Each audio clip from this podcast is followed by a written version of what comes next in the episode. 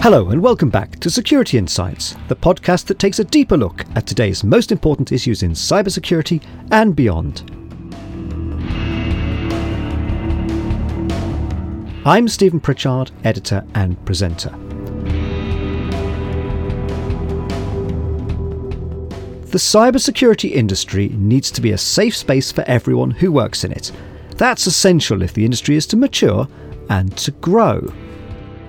Unfortunately, right now, that is far from the case.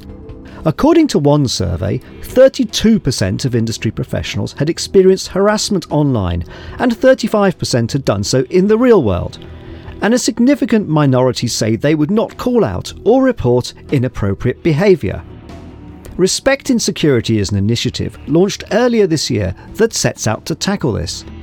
The hope is that by signing up both firms and individuals to take its pledge, Respect in Security will reduce unacceptable behaviour and, meanwhile, provide support to its victims. Ultimately, by creating a more positive working environment, cybersecurity should become a more diverse and more effective industry. We invited Respect in Security's co founders, Lisa Forte and Rik Ferguson, to explain more. Respect in Security is um, an organization that we founded with a group of other people to essentially try our best to make a significant positive change to the industry when it comes to harassment, abuse, inappropriate behavior, um, to make the industry feel like a safer, more inclusive place um, where people can, you know, learn and thrive we sort of initially started by saying we wanted to stamp out hate and harassment in the industry.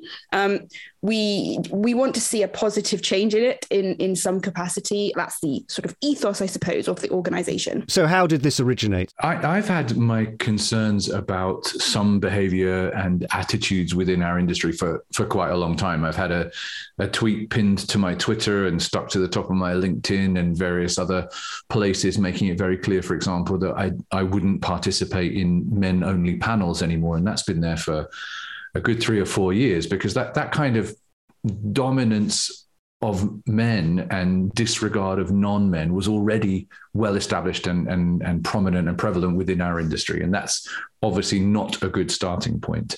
Um, so you know my it was on my radar so to speak as an issue and something that i was trying to take personal individual action to do my bit to, to try and help correct or change. Um, but then the impetus that actually led directly to the foundation of respect in security came at a, a, cyber house party event where there was a panel discussing harassment you know, specifically within our industry.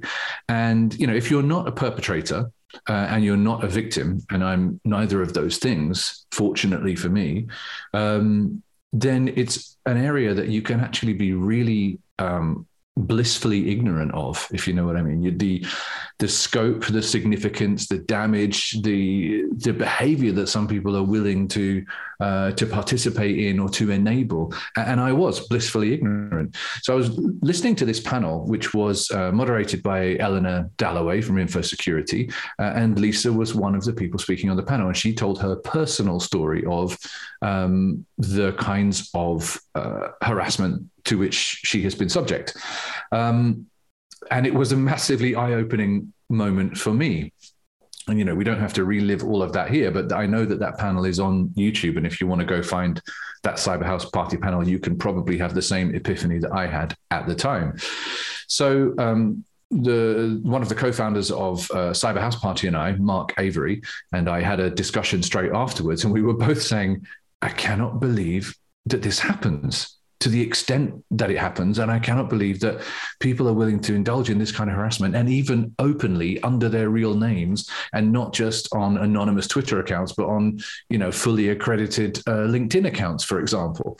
Uh, and we were blown away and shamed, I suppose, to a certain extent by this behavior. And we had a long talk, just him and I, about um, what could we possibly do that might actually make a concrete difference beyond being aghast at the behavior. Um, and the end result of that uh, was respect in security. And obviously, we've drafted in the whole team of co-founders. It's not just just Lisa and I. There's a whole collection of like-minded individuals um, that want to make a concrete difference. And the, you know, the, the initial step was let's create respect in security. Let's create a pledge that we want organizations to sign up to. Of course, we want the support of individuals, and the more people that are bringing up the subject, and the more people that are willing to shut harassment and abuse down whenever they see it, that's great. But we want to create, uh, as Lisa said, an atmosphere within the industry of openness, of tolerance, and most importantly, of willingness to listen to stories of abuse and to act on those stories. So, what we're asking organizations to do when they take the pledge um, is, among other things, to pledge that they will be open to receiving, listening to, and acting on uh, complaints of inappropriate behavior, harassment, abuse uh, about their employees. And that that's the thing that's really been missing. Of course, organizations have their internal policies, anti bullying, anti harassment, all of those good things. But if you're being, you're an industry event, for example, and you're inappropriately uh, uh, touched or harassed by somebody else who works for another company, those avenues haven't been open. And that's one of the important things that we're trying to open up with respect in security. How you deal with with those kinds of incidents? Now, some of the numbers are quite challenging, aren't they? So uh, you did some research back in July. This was done, but personal experience of harassment online was 32% of respondents, and, and actually in person is 35%. I think you know, looking through your figures, that was the part that stuck out for me most was the online harassment I'm not saying we tolerate it and we shouldn't, but we understand it's there, we know about it, and it's quite hard to avoid in this industry as in others. But the that face to face element uh, struck me as being quite a surprise. I, I, would have thought that the industry would be better than that. So, did that surprise uh, either of you as co founders? I think what sort of surprised me so i'd gone through quite a lot of horrible stuff and um, there was i think part of me that sort of assumed it was something to do with me i was an perhaps an unlikable person or I, I, was attracting the wrong types of people or you know something that was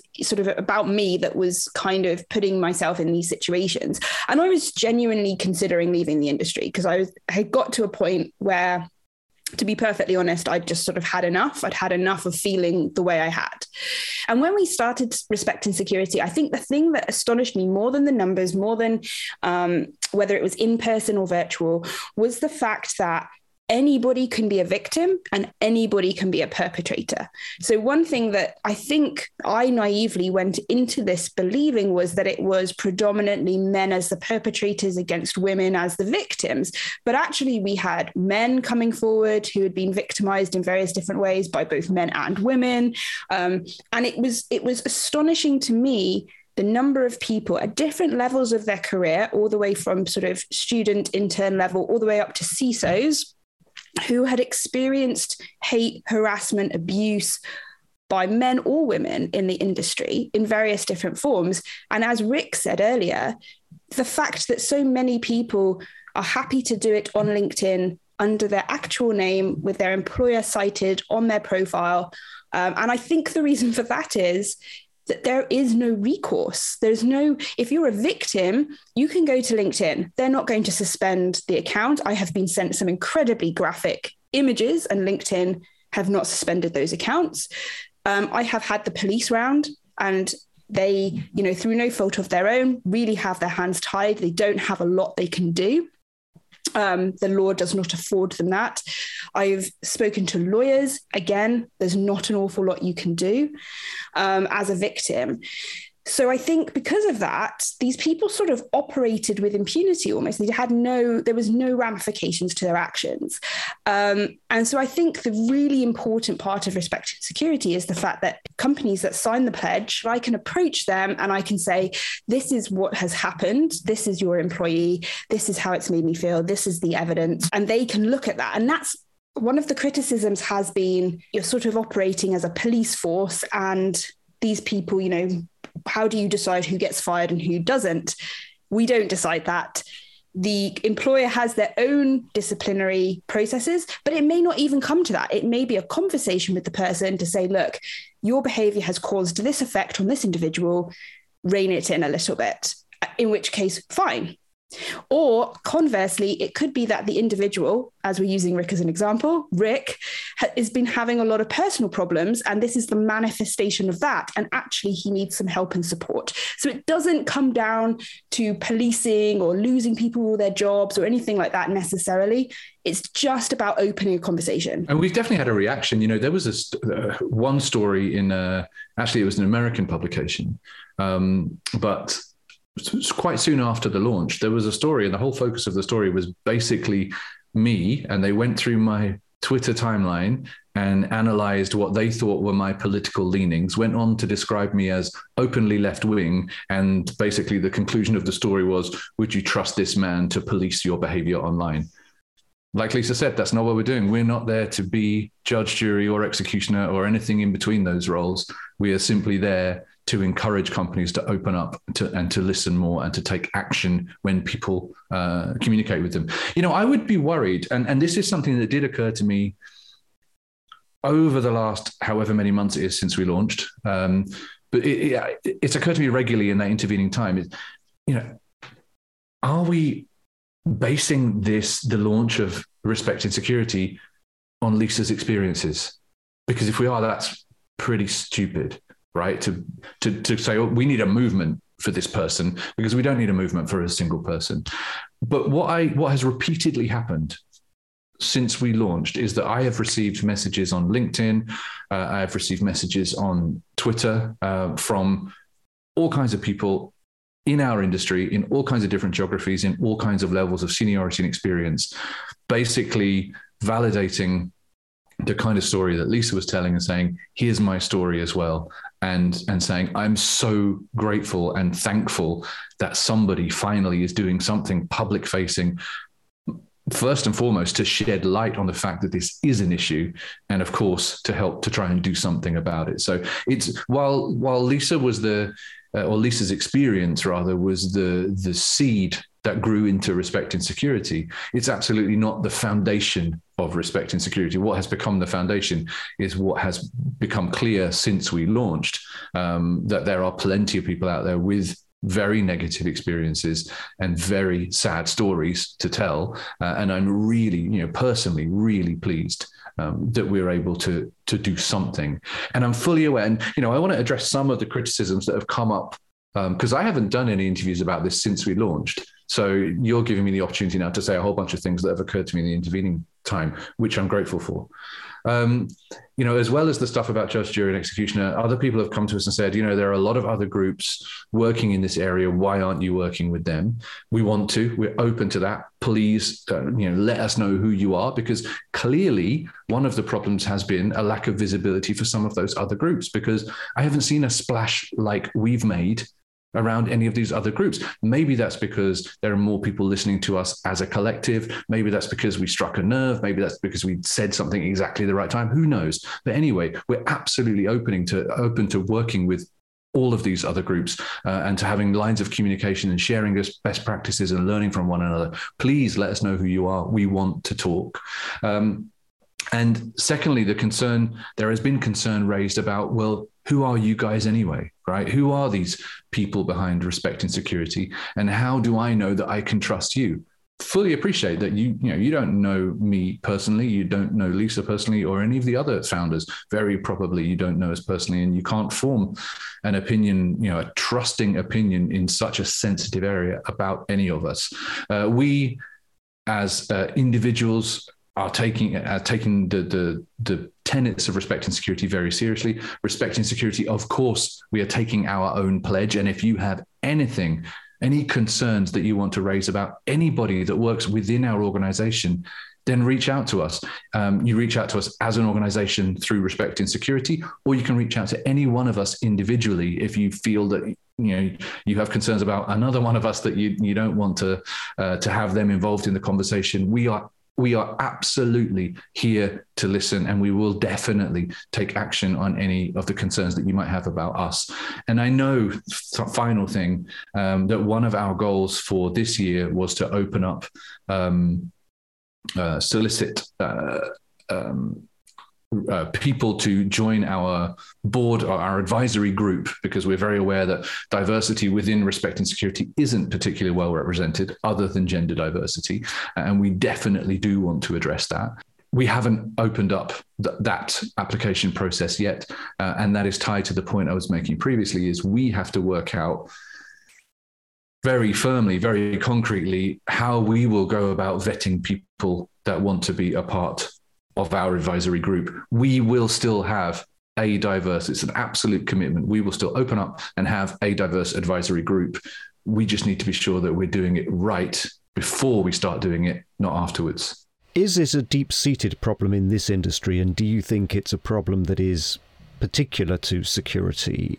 Maybe looking at other high tech industries, we'd see something similar? I think the problem that cyber has as an industry is not that we're inherently more abusive or harassing as, as individuals, but I think it's because as a as an industry we are we use the online forums a lot, perhaps more so than some other industries. So we're heavily, you know, we're very deeply connected on a global scale through lots of different online platforms, a lot of which afford anonymity, not all of them. Um, and I think that that lends itself and will inevitably manifest more abusive behavior by its very nature, as opposed to it being part and parcel of the nature of the industry. I think it's the way we engage with technology and use a lot of online um, kind of chats and you know forums and so on and so forth that kind of lends itself to some of these things as opposed to be it being a problem with the industry per se i think i mean cl- clearly cybersecurity is a you know a subset of the IT industry in general IT industry is you know, not just anecdotally, but you can you go to any event, you can visually recognize it is a heavily male-dominated industry. It's definitely um, cybersecurity not being an exception. The whole industry has had its problems in the past of things like you know booth babes and how you know sales tactics and techniques that rely on sexualization of women uh, within the industry. That stuff is going away. There has been a very strong movement to make sure that we stamp that out, which is brilliant. Uh, but nevertheless, it's a male dominated industry. But something that strikes me as being perhaps particular to cybersecurity, even more so than IT, although also IT, um, it's such a fast moving industry that actually I think there is a lot of I'm going to get so shot down for this, but I believe it, right? So I'm going to say it. And I think there's actually also a lot of fear in our industry, right? There are people, there are dinosaurs like me that have been in the industry for a very long time. And when you when you start, um, for me, like 26 years ago, technology looked really different, right? TCP/IP was still a choice it wasn't a thing that you would if you had a network it was going to be an ip network. It might have been ipx spx it might have been token ring uh, it almost certainly wasn't wireless. I mean technology looked totally different. Um, so i think what you end up with is that if there are people um, who have been in the industry for a long time, in some cases, you will end up with people who actually, to a degree, are living in fear and living in self doubt. Because if you don't continue to move with the times and to keep up with the threat landscape, to keep up with the technology landscape, to keep your chops and to carry on learning. If you're the kind of person that feels that you can rest on your laurels, you will end up in this industry anyway, feeling very uncertain. And that is definitely one of the things that can cause you to lash out. Uh, to be aggressive and to be a gatekeeper as you try and protect your own little ivory tower. Like I said, I'm going to get shot down by a whole load of people for saying that, but I honestly think that's the case. That for some people, a failure to move with the times and a lack of confidence in your ability today, if you're resting on your laurels of yesterday, uh, can cause that kind of fear that that that makes you lash out at other people, particularly what you regard, regard as upstarts uh, in the industry or people that shouldn't be there. There's no such thing as people that shouldn't be there. Yeah, and I think the I think the other just to add to that, um, I I actually agree with Rik on that point. Um, so you haven't been shot back down by one person, so that's Yay. one that's one credit. um, but I also think we, and I include myself in this, have made mistakes in how we engage online. And I'm going to use myself as an example. Um, I have in the past prior to respect in security launching, I have engaged in pile-ons where someone has said, oh, this person has trolled me. Can someone help me out online? And I've got stuck in and I've done so in under the sort of belief that I'm helping out my friend and defending my friend. Um, but perhaps that was not the right course of action to take. Um, and I think there are lots of people who have done things such as that that they haven't necessarily thought through, and in hindsight have thought, well, maybe that wasn't the right course of action. And what we're saying isn't that everybody historically now needs to be pulled up for every mistake they've made online. It's going forward let's learn from that and let's be more respectful in how we engage so it's you know it's not about saying to everybody you know i'm sure everybody if we go through your online history there's something somewhere that we could pull up and say this wasn't very kind or this wasn't hugely respectful in how you address that person so let's learn from that and going forward engage in respectful debate or walk away which is an option that a lot of people forget is actually open to you there's, you know, there's so much hackneyed, cliched stuff out there, and I used to be the the first person to dismiss basically all of it. But there's a really good reason why something becomes hackneyed and cliched, like be the change you want to see, because there's a whole lot of truth to it. If we each individually make a commitment to be better, then we make a better industry. That's all there is to it. What are the consequences for the industry of this behavior? and what would the benefits be of improving the way people interact either in the face-to-face or online environment i think the number of people who said to me to rik to other people who helped found respect in security when we started we like rik said we had lots and lots of people coming forward with their stories which were hugely emotional and touching and and horrific actually um, and the number of them who the sort of the commonality was that they really struggled emotionally and they actually considered changing roles or leaving the industry, which obviously has uh, a huge impact in some situations. But also, it sort of struck me as uh, difficult if I go on a panel or, or do a talk which the theme of which is trying to encourage young people into the industry. Can I do that with a clear conscience, knowing what they're going to be walking into? Is that a, the right thing to do when you've got these young people who are looking up to you and you know full of kind of hope and haven't reached that sort of point in their life where they have lost all hope in in society and the world? You know that they're very you know sitting there and telling them this is a great place to work. Can i honestly say that if i don't buy it? If i don't you know? So uh, for me i think that it's twofold you know? We want more people into this industry on a lot of levels. It's a great industry to work in um, but we need to make sure we retain people in the industry who are great and make sure it's a safe space to learn. But also, I think um, going back to the point Rik made earlier of fear, you know, I think there is a fear of putting an idea out there because the way it's challenged, the way people debate you on that issue isn't necessarily going to be respectful and actually have a debate on an issue that can help bring our thinking, um, evolve our thinking as an industry because you're worried that if I say X, then I'm going to get abused and I'm going to get shot down for it. And that's that's not a hallmark of an industry that's going to evolve very quickly and have lots of new ideas.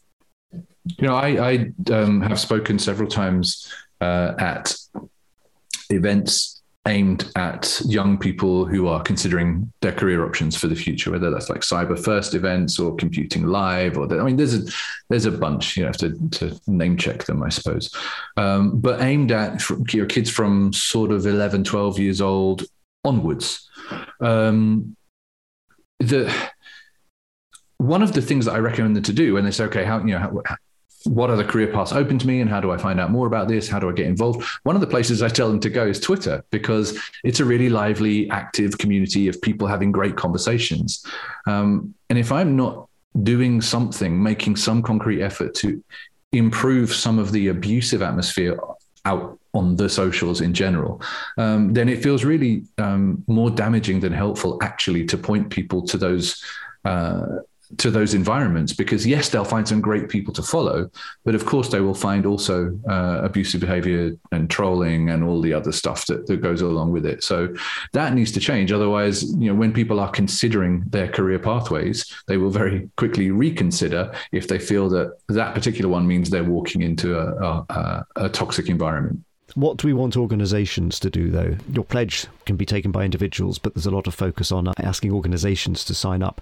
Uh, what are the expectations, and, and what positive steps can be done within the workplace uh, and also the community of self employed um, and students and others in the industry to change attitudes? There are a number of points in the pledge. Uh, we, we had to tread a fine line between um, making it sound like a pledge and making it sound like a corporate policy. And it falls somewhere in between those things. Um, but for me, two things really stand out. One is uh, to to create uh, a listening environment within an organization and without. So to to make sure that you're you you don't treat someone reporting a problem as the problem to say that we will take your report of it seriously and that we recognize that you coming to your employer with a report of an issue isn't turning you into an enemy of of your employer it's actually you're, you're being an even stronger ally by surfacing these kind of issues so to create that listening culture internally and to project that exact same thing externally you are a stronger partner of us uh, if you are there to alert us to um, uh, to behavior which is unacceptable within our industry um, so that that's uh, that's the first point. Uh, and the second is about education. It's about making sure that people understand what actually constitutes harassment and abuse, what actually constitutes unacceptable behavior within this organization, because it is a really fluffy, airy term with a lot of wiggle room in it. You know, unacceptable to who and why? What for?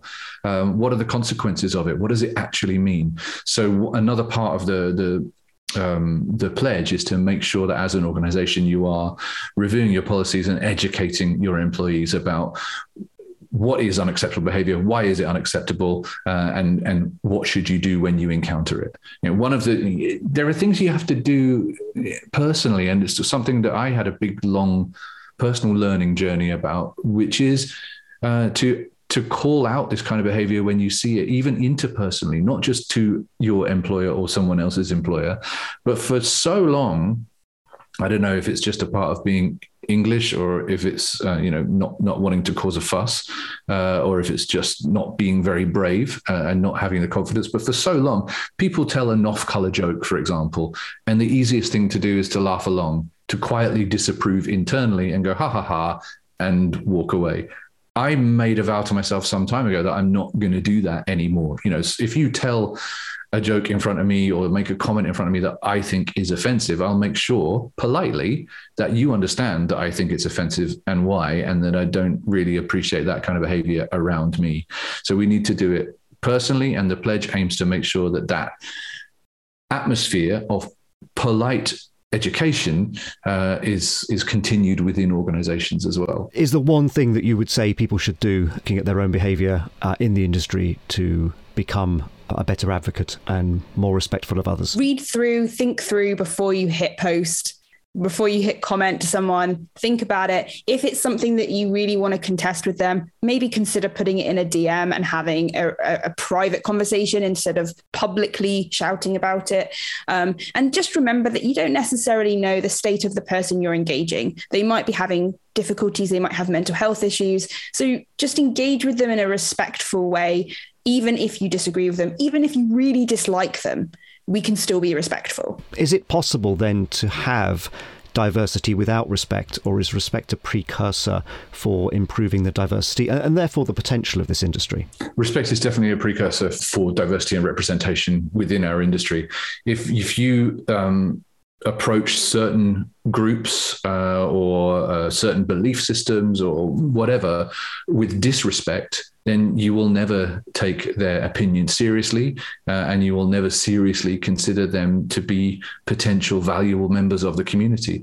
Respect is absolutely essential to building an inclusive and a, and a thriving, innovative uh, community within our industry and within any industry. So, any steps that we can take to to make sure that you know we are an industry that listens to one another, that respects one another, and that invites contributions from anyone irrespective of who they are, where they come from, what they look like, what they think or believe, and what their background is, as long as we show mutual respect to one another, it will be a much healthier um, and, and actually a much more effective industry. Respect in Security co founder Rik Ferguson on how respect is essential to achieve diversity in the industry, and without that, how it will struggle to thrive and to grow. That, though, is all for this episode of Security Insights. In our next programme, we'll look back at 2021 and forward to the security challenges and opportunities of 2022. That episode will be live in two weeks' time, and I hope you can join us then. Meanwhile, you can catch up on past programmes on our website, securityinsights.co.uk, and of course on iTunes, Google Podcasts, Amazon, and Spotify. Thanks again to our guests, and thank you for listening.